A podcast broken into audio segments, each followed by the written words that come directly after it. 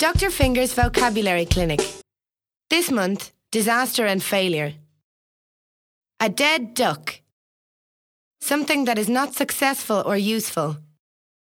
This project was a dead duck right from the start because of a lack of funding.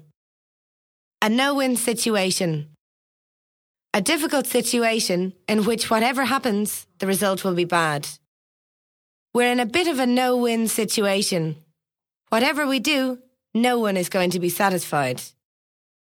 A sinking ship.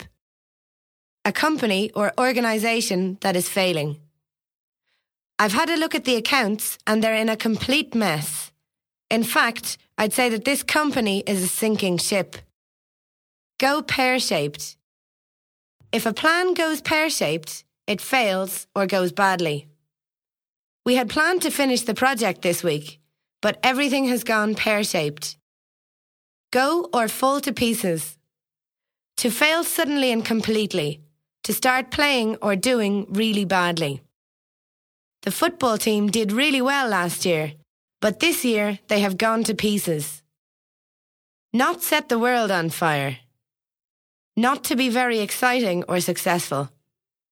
This new club is good, but it's just like every other club. It won't set the world on fire. Sod's Law.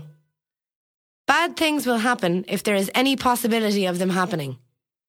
The one time I arrive late for work, the boss happens to notice. It's Sod's Law. Murphy's Law. An unwritten law that says that if something can go badly, it will go badly. I'm a great believer in Murphy's Law. What can go wrong, will go wrong.